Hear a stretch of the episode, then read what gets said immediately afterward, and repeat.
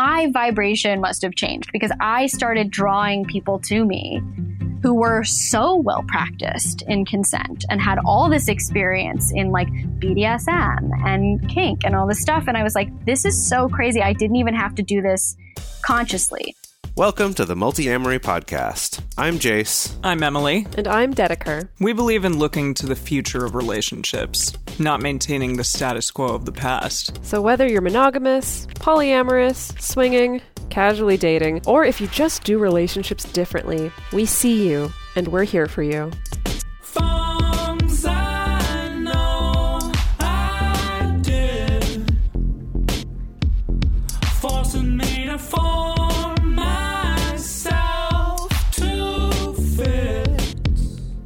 On this episode of the Multiamory Podcast, we're talking to intimacy coordinator Mia Schachter about consent and how it can be sexy.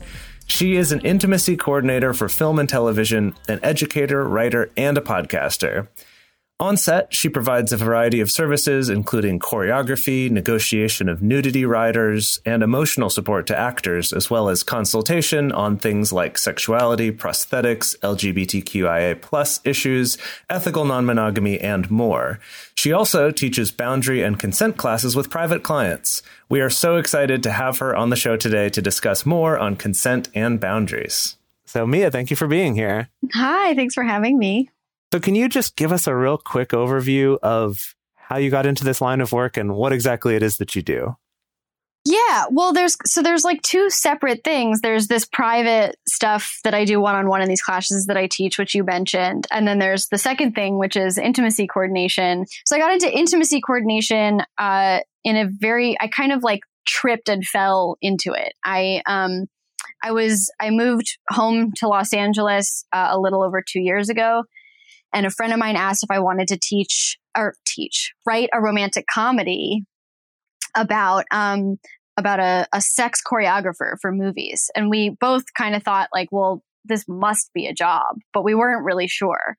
Um, and then almost immediately, like within a month of starting to write this movie, um, all these articles and interviews started coming out about this new job in Hollywood called the uh, called an intimacy coordinator, and we realized we had to kind of restructure the script and like really investigate what this job was because it was a lot bigger than what we had thought. You know, it's not someone who just comes in and like tells you where to put your hands and move your legs, whatever. Um, so we started rewriting the movie, and then I got a job as a casting assistant on on a TV show and we hired an intimacy coordinator. So I reached out to her and said, I'm writing this movie. Can I interview you for my main character? And she said yes. this was this was Amanda Blumenthal, who um, was the only intimacy coordinator in Los Angeles at the time. Uh, and um, and this was like a year and a half ago. Oh wow! Um, yeah. So so I I met up with her and interviewed her, and at the end of the interview, I said, like are you are you training people to do this? Like i would love to do this job. I'll you know i'll i'll pick up your dry cleaning and get your coffee. Like i'll work for you for free. And she really needed to train people. She wanted to train people. She wanted to learn how to train people but also wanted to be able to confidently recommend other people when she couldn't take a job. Um, and at the time there was no one else doing it in los angeles so, so you were she, like the second intimacy coordinator in Los Angeles. Well, what happened was, so she trained me and two other people. So there were three of us training at the same time. And then in throughout that time, two people who had been doing it, one in Chicago and one in New York, moved to LA. Mm. Um, and so I became, and then I think I was the first one working from my cohort. So I think I was the fourth in Los mm. Angeles. Got it.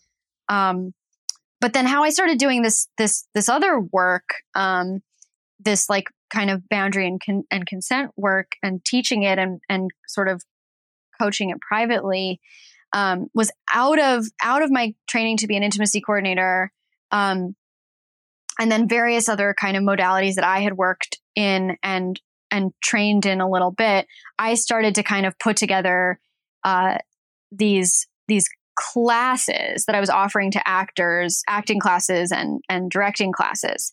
Um, and the more I was doing that, the more I was finding that like it it really seemed like there was a need for this information um, in a really digestible and like approachable way that isn't super clinical and doesn't make people feel bad or guilty. Um, and to help and, and that so many people were struggling with self advocacy. Um, Mm.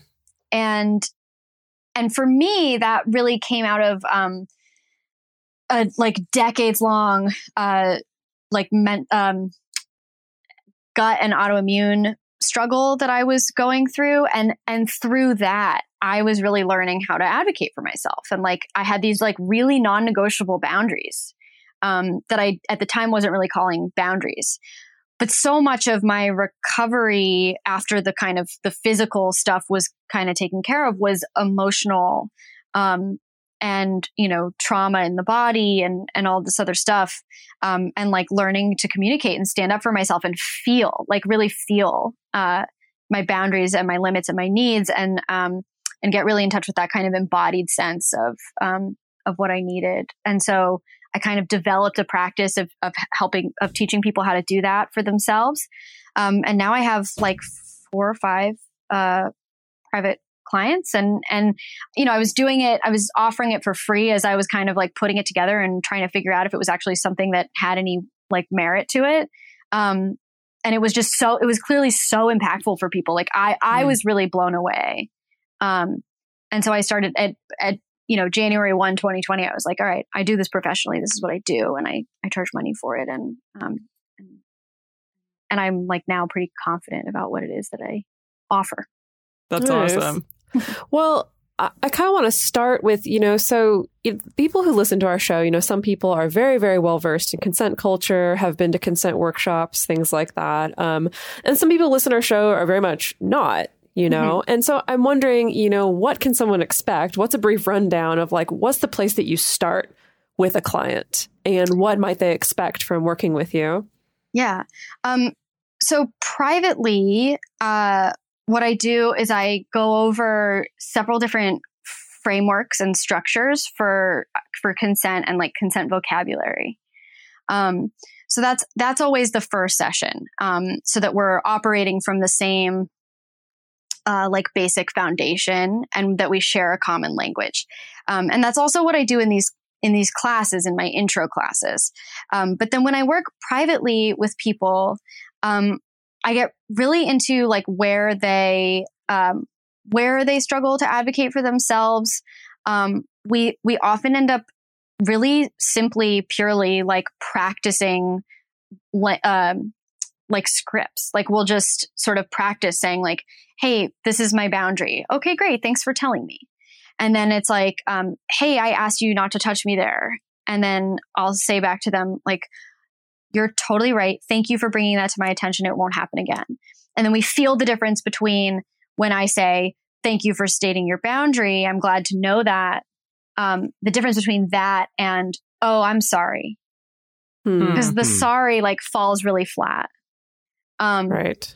and it can and then it really starts to go in any number of directions so like a lot of the work that i end up doing with private clients is like if someone is struggling um if someone is if someone is str- struggling to do kind of like mundane daily tasks what we'll do is kind of infuse those tasks with meaning. So there's kind of a spiritual component to to this work. Um, and you know that takes on whatever form is meaningful to to the client. Um, and and the first thing i do is ask them about their feelings about the word spiritual Mm. um, because there's other words that i can use if someone doesn't like that word like mindfulness or attention or meaning you know? Um, like i'll just give a personal example. So i i don't always want to i don't i often like let myself go to sleep without brushing my teeth. And something that i have found really helped me um, get more excited to brush my teeth was when i instituted um, kind of a, a gratitude meditation into my toothbrushing practice so when i brush my teeth now I, I say to myself, I'm so grateful for my teeth and I'm so grateful for this toothbrush and I'm so glad I don't have to go to the dentist. And, you know, so that instead of just kind of doing this thing meaninglessly, like, oh, I have to do it. I guess I have to do it. Um, it now has this, this meaning and kind of this, um, this dialogue a little bit. And there's a little more awareness and attention placed on on the action and actually like the intention of the activity more so than ju- just the activity itself kind of devoid of meaning. Yeah it's it was interesting that you were mentioning before about practicing with clients. And it's mm. funny because i feel like in our most recent two or three episodes practicing has come up in that mm-hmm. about like well how do you actually do this for yourself um, mm-hmm. and it's practicing, especially if you can find someone else to practice with you. So that's it's just such a good example of how helpful that can be. And I was curious in your example, as part of that practice, do you also practice with people when the response is not so positive? Yeah. Yeah. So something that, um, well, so, so a lot of this work kind of revolves around, um, feeling your, your embodied response to something that someone else says or how you feel. And so what I try to do is practice the the positive version with somebody. And sometimes this is like sometimes this is about race. Sometimes it's about other like identity intersections and it's it's not sexual at all. In fact, most of the time I'm not dealing with with sex. Um it's it's a lot more relational.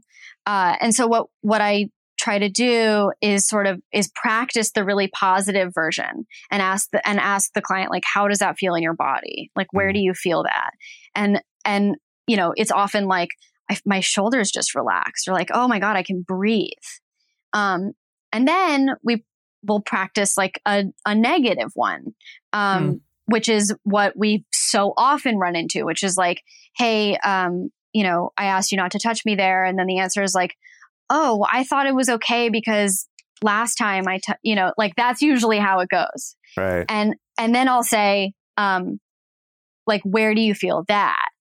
And then they're able to identify like tension in their chest or tension in their forehead or their shoulders went up or their breathing is constricted.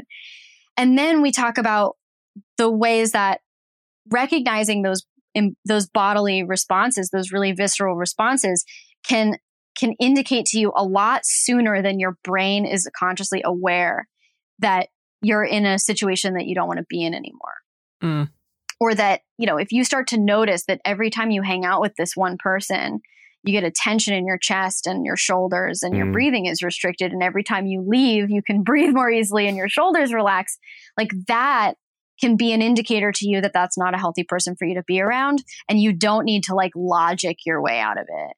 You mm. don't need to go down that kind of like justification path or making excuses path. You can be like, you know what? It doesn't feel good. Right. That's so very I, powerful. Yeah, I'm curious to clarify a little bit because I think we are so used to talking about consent within just specifically the sexual framework yeah, that it exactly. makes sense yeah. that like it goes so beyond it. And so, of course, you don't need to share like nitty gritty details of your clients, but I am curious about like more specifics of like the kind of things that people come to you that are not yeah. based about negotiating consent around sex? Well, I'll talk about some so I, I teach these classes and, and one of the intro classes that I teach is I teach two different intro classes. One is an interpersonal class that has nothing to do with sex. And then one is a, a sex class. So it's a s- intro to, to consent and boundaries with around sex. Um, and the interpersonal one, I actually find a lot more interesting hmm. because we don't realize the ways that consent comes up constantly in our personal lives. So, so here's just like an, an incredibly simplistic example. Um, I was with a friend uh, several months ago. We were at his house, and I uh, we were we were going to go somewhere else, and we were going to get in the car, and I didn't want to drive, and so I was going to say, "Do you want to drive?" And then I realized that if I said it that way, I was making it seem like I was offering him something. Do you want to drive? As though he would be like, Oh my gosh, thank you. Yes, I would love to. when in fact, my motive was that I didn't want to drive. And so there, there's ways that we can modify our language to be clearer about what our desires are and who who it's for. Like I was making it seem like I was offering him something for him. Do you want to drive? But instead, I it was really for me. I my desire was not to drive. And so I said, "Would you drive?" and then by doing it that way, I was giving him um, the the ability to like make an informed decision about what it was that he was agreeing to. Right. That makes a lot more sense. And it is funny how like those situations come up just all the time. And depending oh, yeah. on your background, like your cultural background, your class background, your gender background, your race background, like we've yeah. been so culturalized in so many different ways to deal with that interaction, to either soften it or say it indirectly or kind of minimize the impact of what a no might look like on us, that it's like we do have this whole big grab bag of tools for negotiating consent in these situations, some of them potentially healthier and more effective than others. Yeah. Yeah. We, so the three of us all did a consent workshop thing maybe a couple years ago at a conference. Um, that was super fascinating. But one of the things they talked about in that was the difference between am I doing something to you for your benefit or am I doing yeah. it to you for my benefit? And what you just brought up is exactly that. And I remember during that, in the part where you with your partner had to, you know, say, you know, may I do this to you? Mm-hmm. Uh, and this was in a, you know, had to be a non sexual, you know, it's a public setting.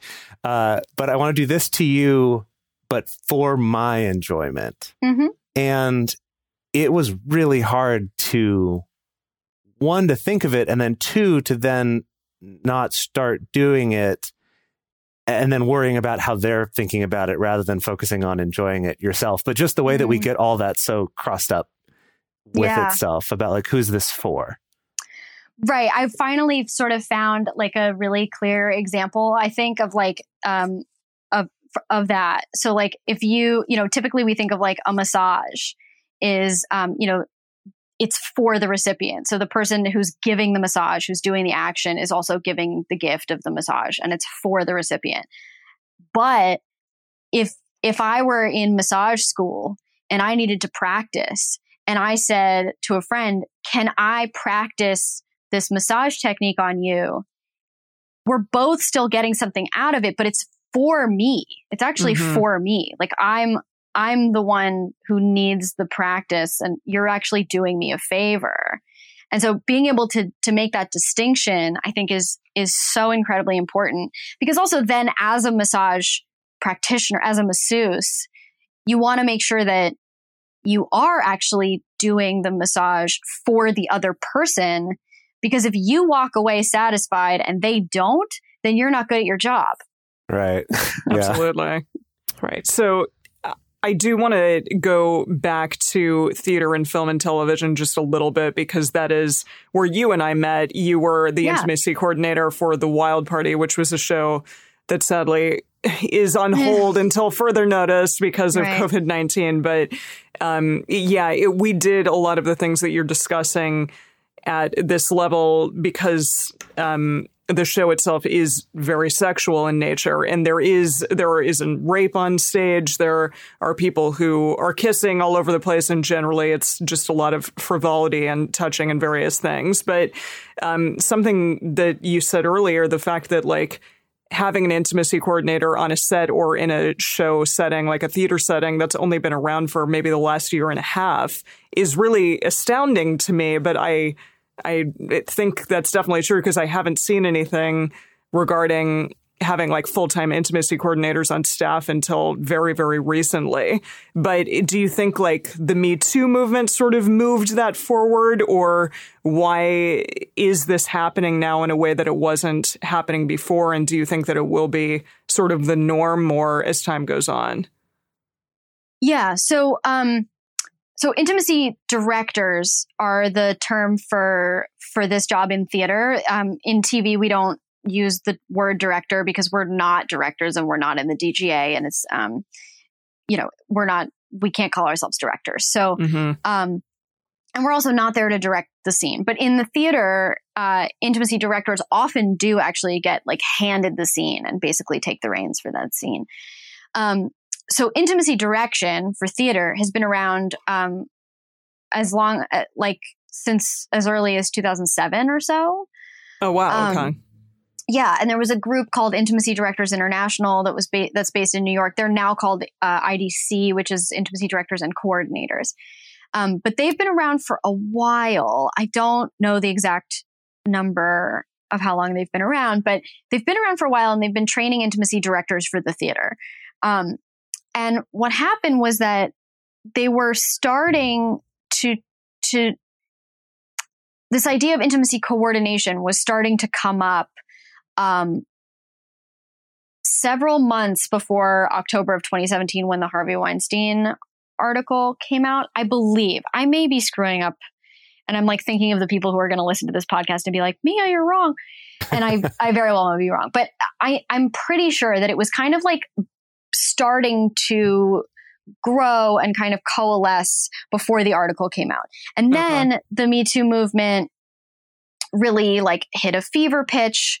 Um, and I also want to acknowledge that the Me Too movement had been around for a good long time too with Tarana Burke, but uh, mm-hmm. it really came into like very much national mainstream consciousness after that article came out. Um, and then uh, there was a lot of press around the intimacy coordinator on The Deuce for HBO, um, which was Alicia Rodis, and so she she was I again oh gosh I'm pretty sure she's one of the founding members of IDI, of ID, uh, now IDC. And so she was trained as a intimacy director and also had a stunt background. So when the Deuce was looking for someone to act as a buffer between the actors and the, the production the directors and the writers, um, they found her and she became the first intimacy coordinator for television. And so when you say buffer, do you literally mean like the that the intimacy or coordinator, I guess in that case, is there to speak to the actor and be able to like figure out what they're comfortable with or not and then be able to relay that back to the director so that it doesn't have to be that like super one-on-one in a potentially uncomfortable setting. Yeah, exactly. Okay. Yeah.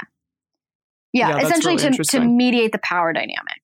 Yes. Yeah. And I was curious about the power dynamic because obviously there are these sort of power dynamics between an actor or even like a series regular and yep. maybe a guest star or um, a director and a producer versus an actor.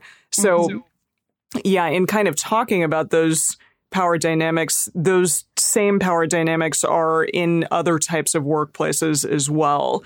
So, are there ways in which people can manage that in a workplace situation and like is there a potential for maybe intimacy coordination to happen? Not maybe with that specific name but in a more workplace like normal workplace setting. Yeah definitely. I think i think that's i i hope that that's where we're headed. Um i mean that's certainly uh, like it's been on my website for a long time that i offer these you know because i offer these classes to acting studios and directing classes and i've taught them all over. And uh and so I've put in my, on my website and I offer them to organizations and religious institutions and classrooms all over the place. Religious and no one's institutions. No, yeah. I, yeah. Well, there's a, a, lot, a lot there. Sure. Um, yeah. But no one has ever approached me for, for any reason outside of like training, um, you know, offering mm. these classes to, uh, to acting, acting students, producing students and directing students. So I would love to see that happen on a larger scale scale elsewhere. I think that anywhere anywhere that there is a uh, like sexual harassment training, mm-hmm. there should also be because because that is the negative, right? That's like don't do this, don't do that. But it doesn't offer how to do stuff right, and it doesn't offer um, any uh, any practice um, and any and or any nuance. So yeah. yeah. you know, I think in in these classes that that I do, I mean, the one that you did, Emily, like I don't, I can't do this on Zoom anymore, but there was some there was some touch, there was some like very low grade, harmless um, consensual touch where we practice saying no. And then yeah. we practice saying, yes, but not having the action done to us. And then we practice saying yes or no and then experiencing the action. And then we practice setting up expectations about what the action is going to be. And then we practice asking each other, was that what you expected based on what I said? And so we practice like getting better and more specific about our communication. And then also really feeling into ourselves about, am I comfortable with you bopping me on the nose? Am yeah. I comfortable with you squeezing my elbow? Am I comfortable with you tying my shoe? Um, mm. Am I comfortable with you standing behind me? Um, yeah, I think that's so fascinating because often you don't know until it occurs. Yeah. And I think in those moments too, like maybe conceptually you'd be able to say, yeah, okay, if somebody like stood really close behind me and I knew who it was, I'd be okay with that. But when it happens in the moment, you can have a very strong visceral reaction to it that perhaps you didn't even expect. Yeah. So that of, is really interesting having that one on one interaction in that way. Yeah, one of the ones that comes up a lot is that almost in every class that I teach, someone someone says, "Can I like bend down and untie and retie your shoe?" Thinking like, "Whatever, no big deal." Yeah. And then the person says, "Okay," and then all of a sudden, there's this person whose head is right in your crotch, and mm. there's this shift in height, and there's like this kind of act of servitude. It feels like a little bit, and all of a sudden, like the whole dynamic is thrown off. And then what happens is the the person who tied the shoe often says, um, you know, was that what you expected? And the other person says, um, you know, you did exactly what you said you were going to do, but I felt completely different from what I was expecting to feel. Um, and being able to even parse that out, like sometimes things are not what we expected, but they're okay, and sometimes they're exactly what we expected and they're not okay. Mm. Mm. Yeah, I think something that that the whole conversation about consent and stuff always brings up for me is that culturally, I, I feel like we're brought up here in the US at least, and I think a lot of Western society in this very like contract focused culture of like, well, you signed a thing, so there's no backseas, even if it yep. wasn't what you expected. And we see that all the time on our TV shows. Oh, you know, I've yeah. been I've been catching up on Silicon Valley recently, and that's like the recurring theme through most of the seasons of that of like getting themselves in bad situations by not understanding the contract they were signing entirely or the fine print. And right. what sucks about that is that while that may make for very interesting legal dramas and intrigue, it's not a good setup for how consent conversations, even in, on mundane things, should go, which is that it's like this ongoing conversation and not right. just, a, oh, well, X happened, so therefore Y. You know, there's, okay, so like a lot of times when I talk about the work that I do, someone will crack a joke about how, well, now, you know, celebrities make you sign a contract that you agreed to have sex with them so that you can't, um, like file rape charges after the fact. And I, I do believe that that is happening. However, if consent is ongoing and reversible, then just because I signed a contract five minutes ago that said, yes, I'm having sex with you by my own volition that doesn't mean that now I still have to do it or that you can't then push my limits or or even rape or assault somebody because just because I agree to have sex with you, that's not really giving specific consent.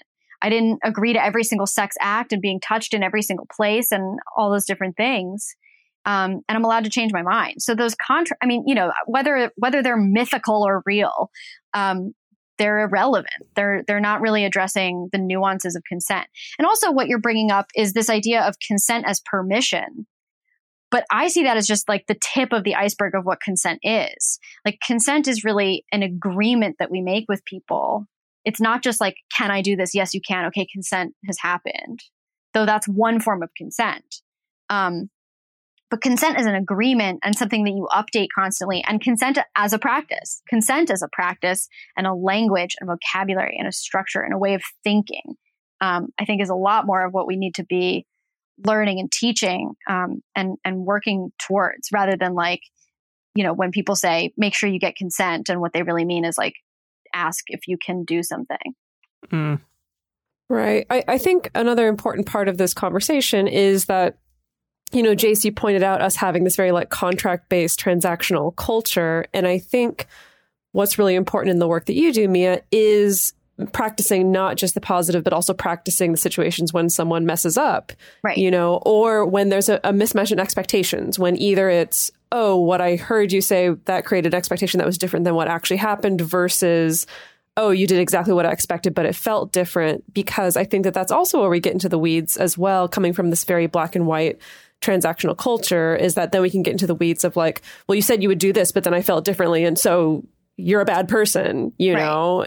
And instead of there being a script there to follow or words there to follow to rectify that, to repair that, to get us back on track, you know, because I think that's also yeah. another important part of this work is also creating what's the structure for turning to when someone makes a mistake or when there is a lapse in communication, like how do we get back on track there?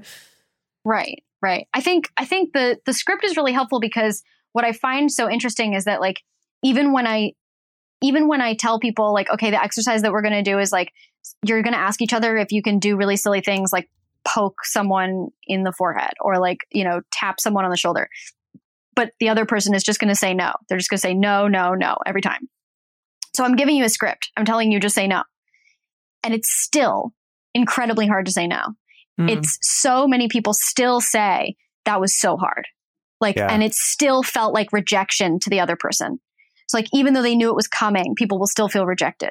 So what's what's amazing about these scripts, even though they can sometimes feel really like kind of silly and clunky, is like when you really check in with how they make you feel. Um, it's so ingrained, like it's so in our blood and our bodies. There's just no way around it. Like we are programmed to feel rejected when we hear no. So then what we have to learn is how to ex- feel and then express genuine gratitude when someone tells us no. We have to train ourselves to do that.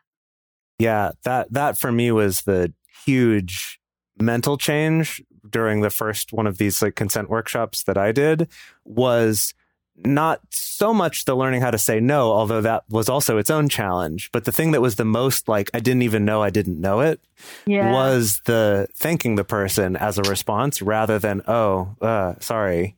Mm. Right. oh, I like, shouldn't have asked. Right. Right. Oh, I've screwed up now somehow for even asking, but it's like, oh, thank you for letting me know. I really appreciate that. And as I've thought about that more, it's like become even more more impactful to me, I guess. This idea that because it's so hard to say no, yeah. If someone ever does clearly communicate a no to you, it's like they've given you a gift.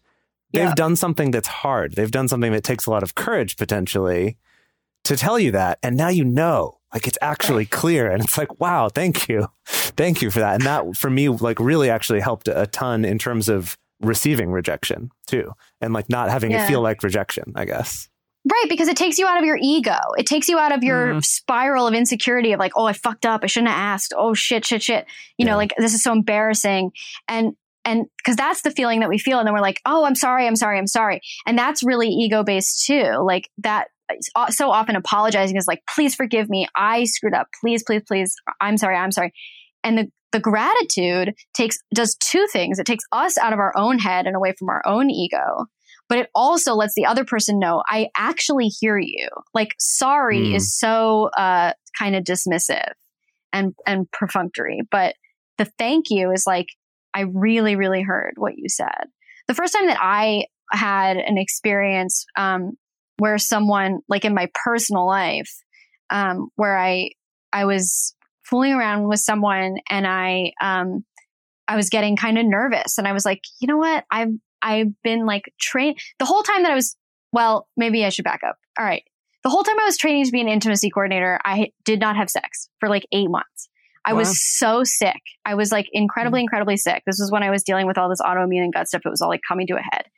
And it wasn't I, it wasn't necessarily like a conscious decision to be celibate. It was just that I like, I had none of that energy in my body. There was just like nothing going on in there. But it was so ironic that I was like training to do this job and learning about consent and boundaries and sex and bodies and all this stuff. Um, and like, it was just so not part of my life at the time. And it was also kind of bizarre how much it like linked up time wise. Like it was like, I started training like two weeks after I broke up with somebody and then like mm. stopped training and then like immediately started dating. It was really weird. It was sort of bizarre.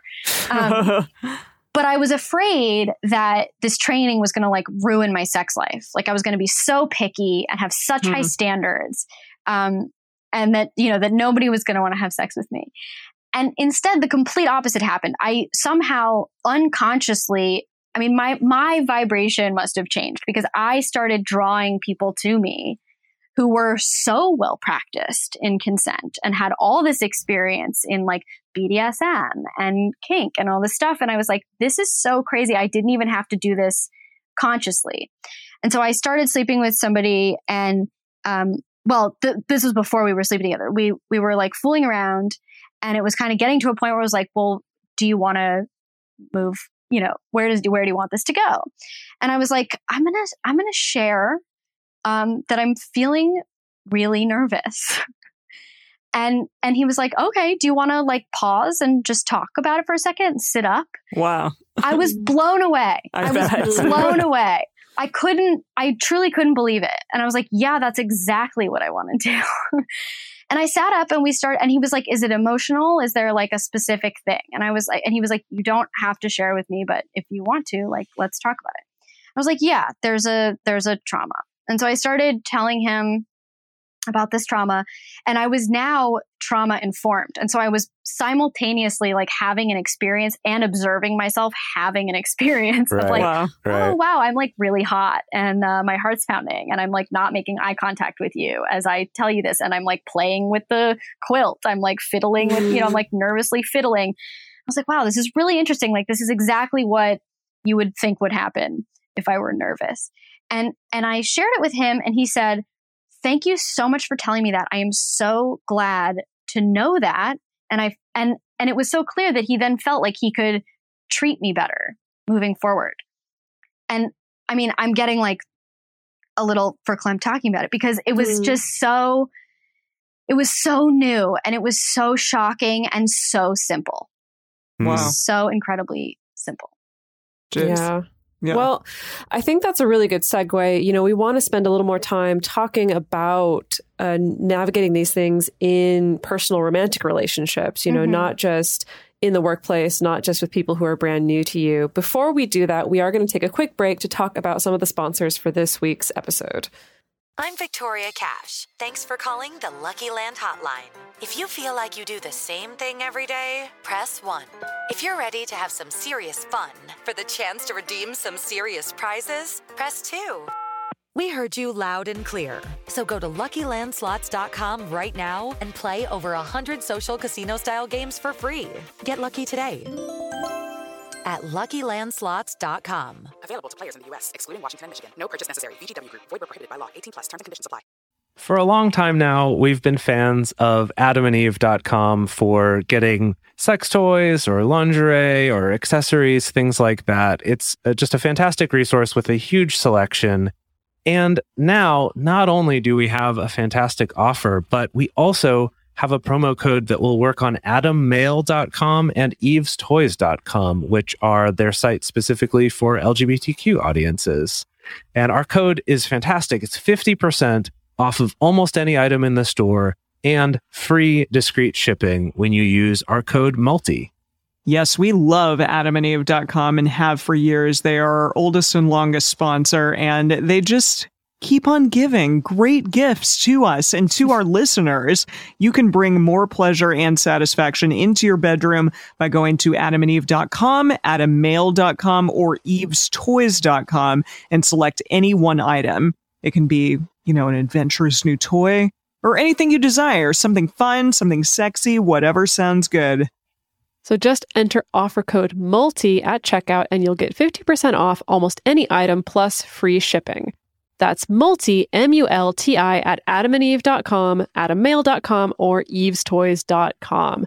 This is an exclusive offer that is specific to this podcast, and it's better than any offer that is currently available on their site. So again, use code MULTI to get you not just the 50% discount, but also the 100% free shipping. Code M U L T I.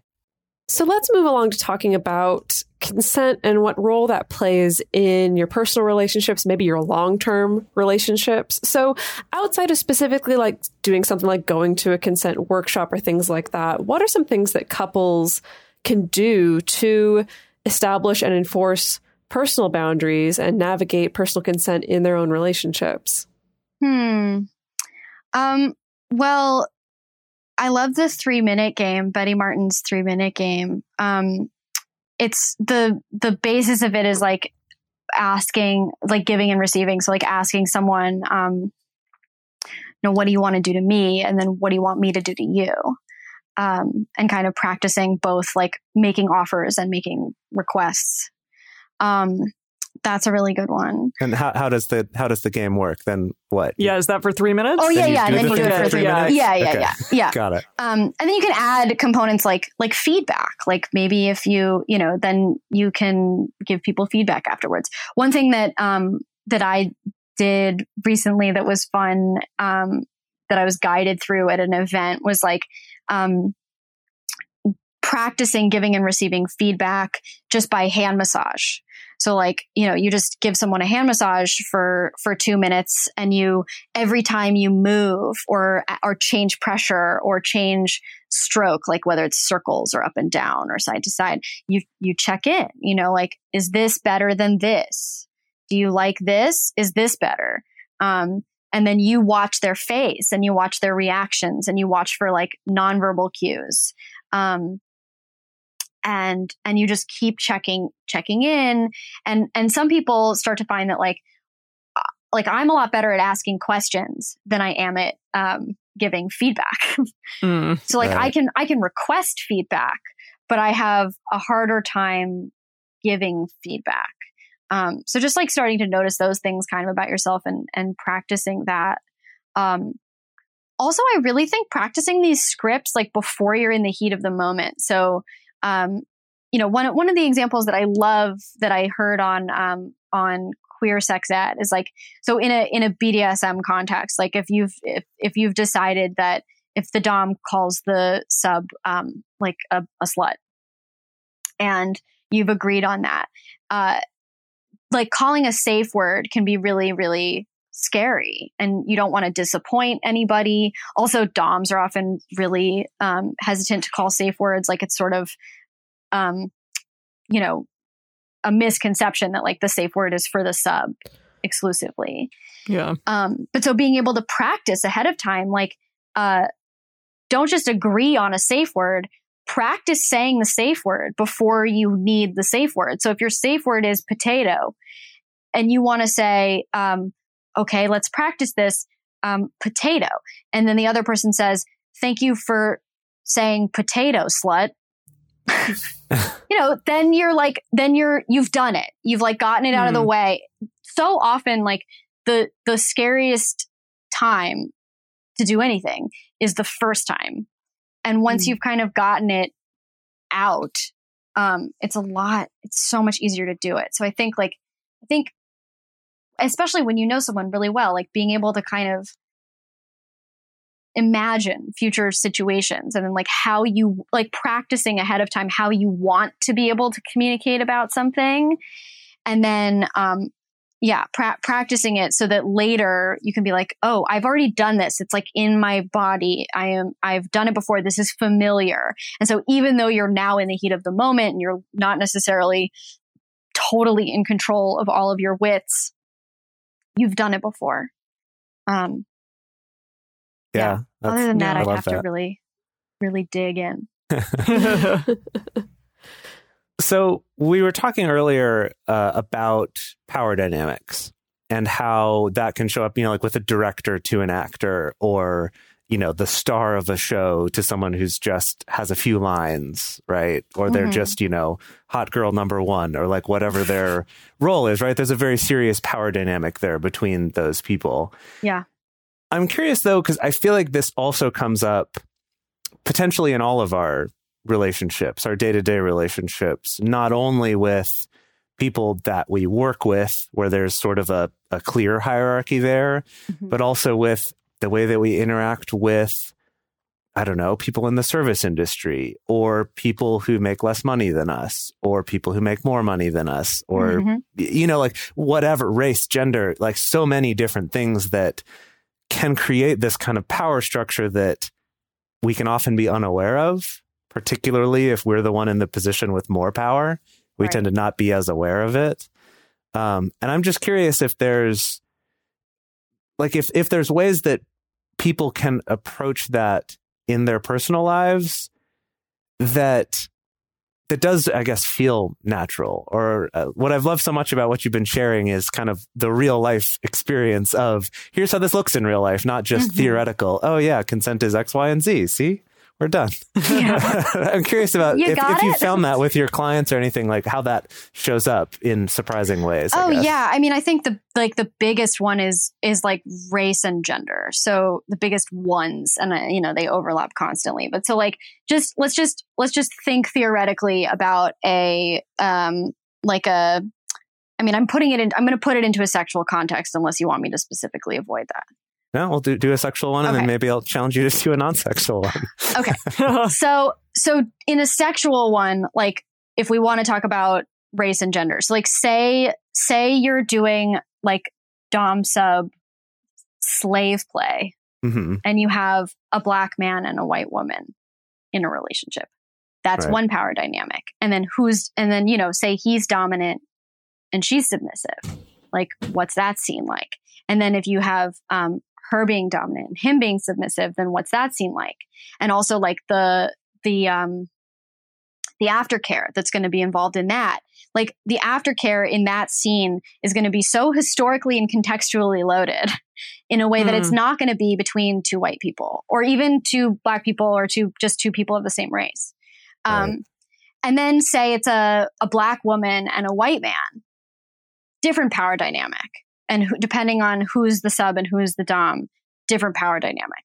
So um, we have to be thinking like intersectionally about even our sex lives and and the ways that those power dynamics play out um, because we're each going to have very different triggers that are going to be based in our family structures our history our inherited trauma um, you know society so, like societal implications and and histories of of all the different complexities of who we are. Um, so I think I think it's really easy for for a lot of folks to kind of disregard those power dynamics in their private lives and like hope or strive to live in live privately in a vacuum um, outside of those contexts. Um, but but we simply can't and that's not a really good way to try to take care of each other. Um, so so i think acknowledging those power dynamics talking about those power dynamics um, and figuring out the ways that they kind of you know can continue to be hot because power dynamics are hot. And that's like something that we're all going to have to kind of grapple with in like in the wake of this movement of like are you know are our workplace relationships forbidden now no they're going to keep happening. So how do we navigate them ethically? And how do we how do we navigate consensual relationships when there is a power dynamic at play? We cannot remove power and we cannot prevent people from falling in love. Right. Yeah, I was I was thinking about this because I watched a, a TikTok from The Rock recently, and I was bear with me. This is going to be a little bit I of can't tangent. wait to Okay. see where this goes. does this I go in the still show don't know what? TikTok is. what is TikTok? Okay, keep going. Okay, so it has nothing to do with what the contents of his TikTok, but I was just thinking about about The Rock, um, and what a an imposing, intimidating physical figure he is, right? Right. Just being this huge, super muscular guy with no hair. Uh, that there's a certain like feeling that that gives you. There's a certain sort of power, like a physical power inherent in that. Um, and then I was thinking though about in every you know, interview and video and everything, he just seems like a little teddy bear. Like he seems so sweet. And it kind of got me thinking about that because I noticed for me a few years ago, I went through this weird period of adjustment with that because I grew up as this little skinny nerdy kid.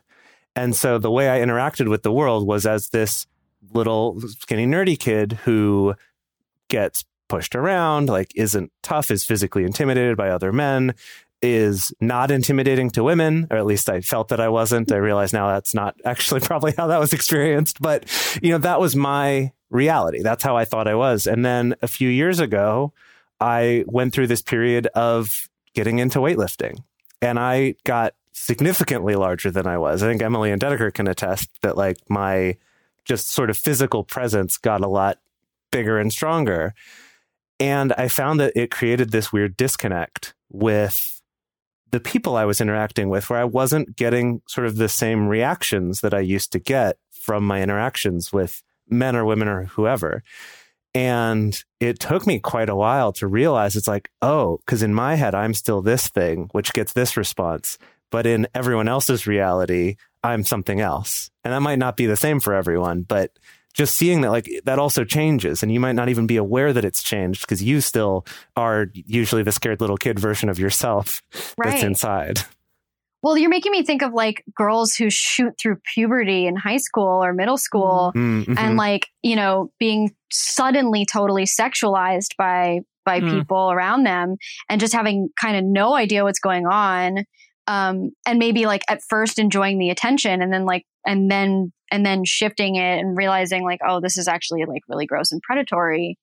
Um, I mean, I, I went I went through that myself. I remember feeling like, when am I ever going to go through puberty? Like, is this ever going to happen for me? Hmm. And then finally, it did.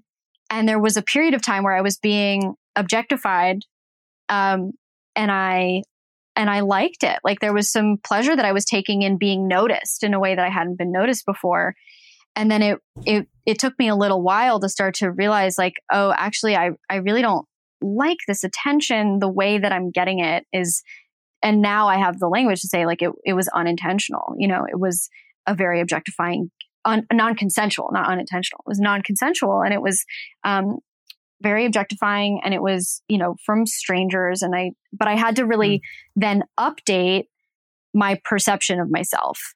like, right. I have hmm. to be very, and I think that we all have to be this way. This is something that like this kind of is making me think about this idea. Like I've heard this from from so many people, and it it really just kind of grosses me out when people are like, "Well, I just flirt with everyone. I flirt with everyone. I'm just a flirtatious person," and I just feel like you know we have to be willing to acknowledge the effect that we have on people. Like we Mm. cannot pretend to be blind to that.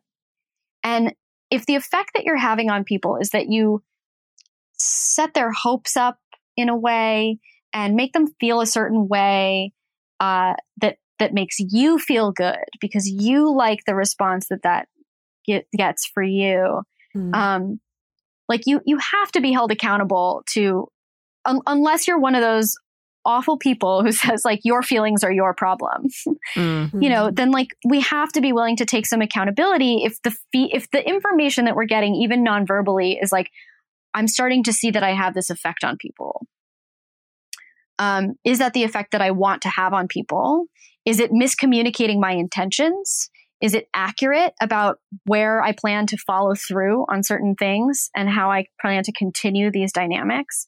If it's not then you're miscommunicating you're not communicating well. And so if to to walk around saying like, well, I just flirt with everyone, um, or or you know the the the to go back to the like the puberty example, like to be a I think I think that we can kind of use that in our favor when it comes to insecurity because if I walk around thinking that I'm a hideous monster, but people are constantly checking me out and asking me out and flirting with me, then there's a disconnect between like how I how I see myself and the the information that I'm receiving about how other people see me.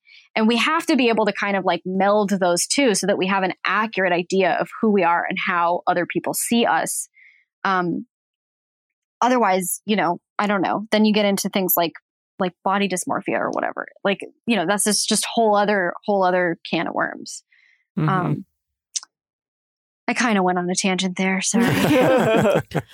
no, it's it's. I think it makes sense. It's it's that fact that like we have to to learn to marry the fact that we have this subjective reality that sometimes doesn't fall in line with everybody else's Yeah. subjective reality. You know, and I think that's hard because it's kind of like you're all- you're pretty much always the the protagonist of your own story, not always the Mhm. hero necessarily, but at least the protagonist, and you know what your motivations are, and you know what your thoughts are, and you know what your feelings are in any given moment, and it can be so easy, I think, to project that into a situation, you know, like like your example, the person who's like, oh yeah, I just flirt with everyone, and we can kind of project like, well, I know that I don't have a bad intention with that, Right. You know, and I know Why that my can't other people is- tell? Why can't other people know that, you know, or I know, you know, like for you, Jase, like I know that on the inside I'm a skinny nerdy kid, Right. You know, Right. and and that's what motivates me. So so why wouldn't other people pick up on that? You know, that I think that is something that I think personally is just a really important part of growing up, which is just learning that we all have these subjective realities and uh, we just need to make space for that. Um, you know, I want to bring us back to talking about having these kind of specific consent conversations within the context of longer term romantic relationships, because I think with some people, there can be this sense of dread. There can be this sense that, like, oh, this obsession with consent. We just want everyone to focus on being the worry and the concern, and it's going to drain all the fun out of it and stuff like that. And so, uh, you know, I'm wondering if you can you talk about the ways that an ongoing focus on consent in both new relationships and established ongoing relationships can actually add fun and Yeah. improve a relationship ins- instead of just focusing on like, oh, well, maybe it'll decrease some badness. Yeah, as you were saying that, my my note that I wrote to myself is consent is so sexy. um, okay, so like, uh, if you think about consent, as, like you can use consent as dirty talk. Um, consent also, okay. Well, I'll back up for a second. Consent is, as we were talking about, consent is not just permission. So it's not just going to be, can I squeeze your boob, right? Can I uh, grab your butt? It's going to be like it might be in the in the because you've established that that's something that you do together. It consent might be as simple as doing it and looking at somebody's face to to check if they're enjoying it. Like that might be consent. But consent can also be so consent can also be an agreement and it can also be preparing someone's nervous system. So I'll talk about consent as an agreement first. So say, say you want to go down on somebody and you want to do it for them, right? It's like in service of them and their pleasure. Okay. So you could set a timer and you could say for 20 minutes, I'm going to go down on you and it's for you. So I want direction and I want feedback unless you don't want to give it to me. And anytime that person then starts to think like, oh God, they've been doing this a really long time. Should, should we switch? Like, should I reciprocate? They can remind themselves, oh no, we agreed that for 20 minutes, it's for me. And then you can switch instead of switching positions. You can continue doing the same action, but you can have the person who's doing the action do it for them. So then for the next 20 minutes, they go, they continue to go down on you, but it's for them. And so then it's not going to be so much about feedback. It's going to be watching this person devour you and be creative with their expression of desire on your body. And that also might be where you start to learn new things that you like because you're not so focused on like, Hey, this work, this usually works for me. Like do, you know, do this thing that I know will get me off. It's going to be more about witnessing them taking pleasure in you. So like that's, that's a way to play with consent and as an agreement. Um, and then consent is preparing someone's nervous system. So, like, uh, I'll give a non sexual example first. I was at the dentist a couple months ago, and my dentist was probably unbeknownst to her practicing really good consent. She was saying to me, you know, I couldn't speak and I had the thing in my mouth. So she was like, um, wave your hand if you need to stop and give me a thumbs up if you're good. Okay, great. I have a safe word and I have a go word. And then, and then she said, okay, now you're going to feel a little air. Now you're going to feel a little water. It might be cold. We're about halfway done. Like to me, that was a consent practice because she was preparing my nervous system for what I could expect to happen. Um, and also giving me the tools to communicate with her about what was okay and what wasn't okay. So in a sexual scenario, if you say to someone, and, and okay, so like are you all familiar with the acronym FRIES for consent? Like, Yes. freeze? Oh, yeah. Okay. Oh, okay. Oh yeah. okay. I, you know, whatever. Some but people please, aren't- But okay. go over it real quick for our listeners. go over Okay, it for all the right. listeners. So yeah. consent is freely given, reversible, informed, enthusiastic, and specific. So I, I, I specifically want to talk about specific because I think that specific is the hot one. I mean, all the other ones are great too, but specific can be really, really hot because you can say to someone, um, I am going to lick you here, touch you here, squeeze you here, do this to you, and do this to you. And then watch their eyes light up, and then you have consent. I don't think, and then, you know, if, if they start to look off to the side or like break eye contact or kind of like, uh, you know, do one of those, like, okay, that's a no. Check in. Like, what about that do you not like? What do you want? You know, because sometimes it's like, let me take a shower first. You know what I mean? Like sometimes it's not that they don't want you to do that to them. It's that they're just like worried about, you know, whatever. Like we all have our insecurities that prevent us from experiencing the utmost pleasure all the time. But, um, so that, like, that's another way that consent can be super duper sexy. Consent, consent can be planning the sex later. you know, like if you, like, Mhm. instead of being like, would you like to have sex with me later? You can be like, um, here's what I want to do to you later. Uh, is that cool? and then, the, and then the person can then like daydream all day about what you're going to do to them later. Um, and you've accomplished consent. Hmm. I feel like this also, even in a non sexual situation, in terms of like preparing the nervous system, like you said with your dentist, I could also see this even on a a day to day situation where, like, for example, my job when I'm there in the office in LA, um, it's with you know with some of the people there I've become pretty close friends with over the several years that we've all worked together. But still having this sense of like someone's going through a hard time. Like one of my coworkers, her her dad died last year, um, and this question of like when she's at work, uh, of this like like would would you like a hug right now? Or, or would you like your space? But like also kind of giving the option for a no. So it's not just like you have to say no to me. It's Yeah. like pick one or the other.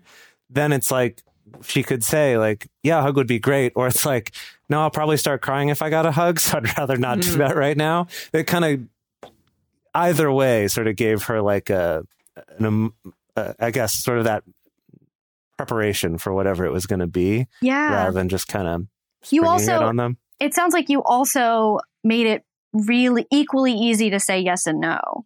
I think right something that was taught to me in my training was you're only your yes is only enthusiastic if you are equally empowered to say no. right So if if you don't actually feel that no is a viable option or if you're scared to say no or if you're not in the habit to, of saying no and it's really hard for you to say no, then your yes is probably not it's not as enthusiastic as it could be. And so if you if you it sounds like you were taking the steps to help ensure that a no was just as easy as a yes. And I think that is like that's a a beautiful thing. We've talked so much on this show about how in relationships often there, as you said, like there's that power dynamic, but a lot of um, people feel like, well, I'm with you, so I'm entitled to your time or your body or your energy or any of those things.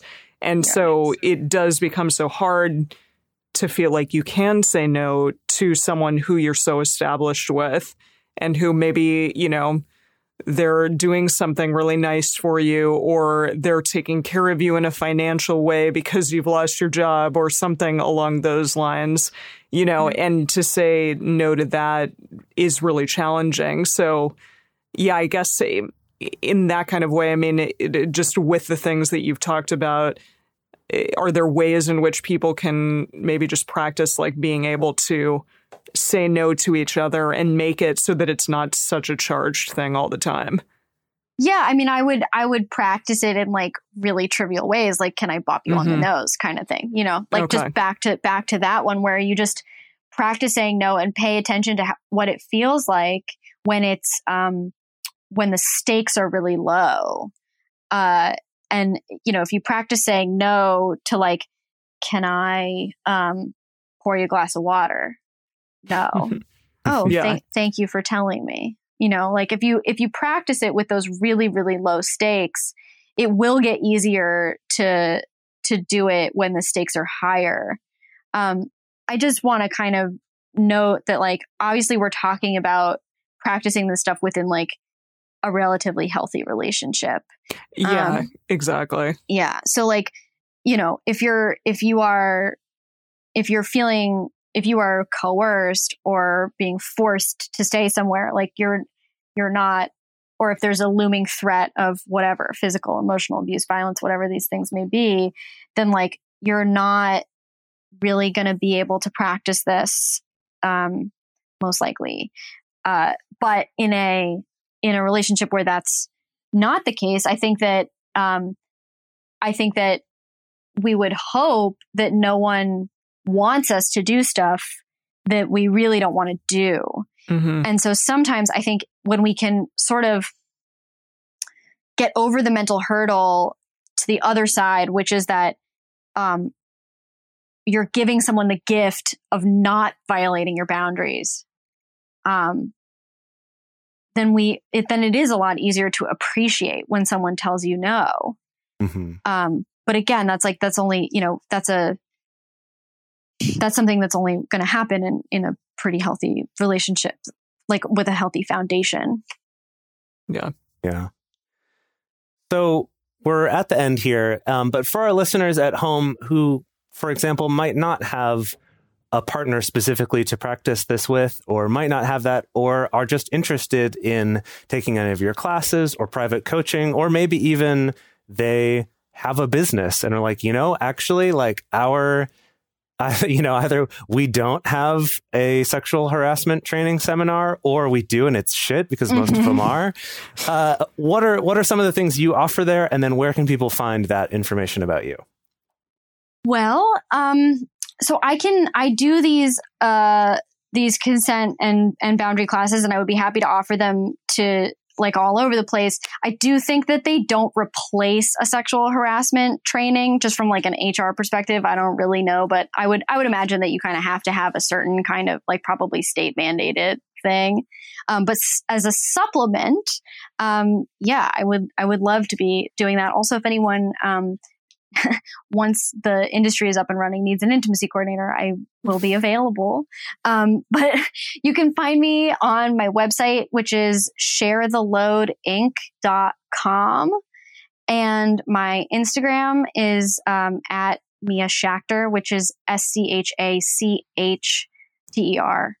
Um, and I'm not really on any other platforms. Great. We'll also put those links in our show notes for this episode. So if you go to multiamory.com and find this episode 272, you can also get those links there.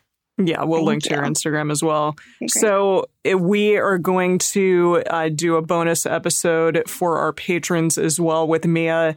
Um, a little bit talking about boundaries and relationships as well, maybe some violations of boundaries. Um, I know that you had a story surrounding that in our current time, so we can talk about that a little bit more. Uh, so we're really interested to hear from you all out there about the types of maybe consent workshops that you've been to, if you've heard about you know, consent in a broader spectrum and what you think about it and how you are practicing it in your relationships. So the best place to share your thoughts with other listeners is on this episode's discussion thread in our private Facebook group or Discord chat. You can get access to these groups and join our exclusive community by going to patreon.com slash multiamory.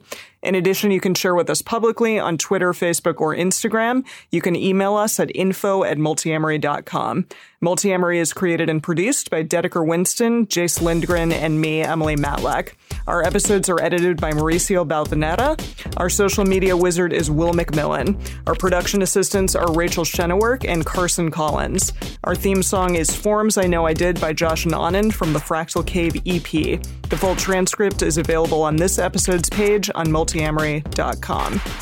Step into the world of power, loyalty, and luck. I'm gonna make him an offer he can't refuse. With family, cannolis, and spins mean everything. now, you wanna get mixed up in the family business. Introducing The Godfather at ChumbaCasino.com. Test your luck in the shadowy world of The Godfather slot. Someday, I will call upon you to do a service for me. Play The Godfather now at ChumbaCasino.com. Welcome to the family. No purchase necessary. VGW Group. Void where prohibited by law. 18 plus. Terms and conditions apply.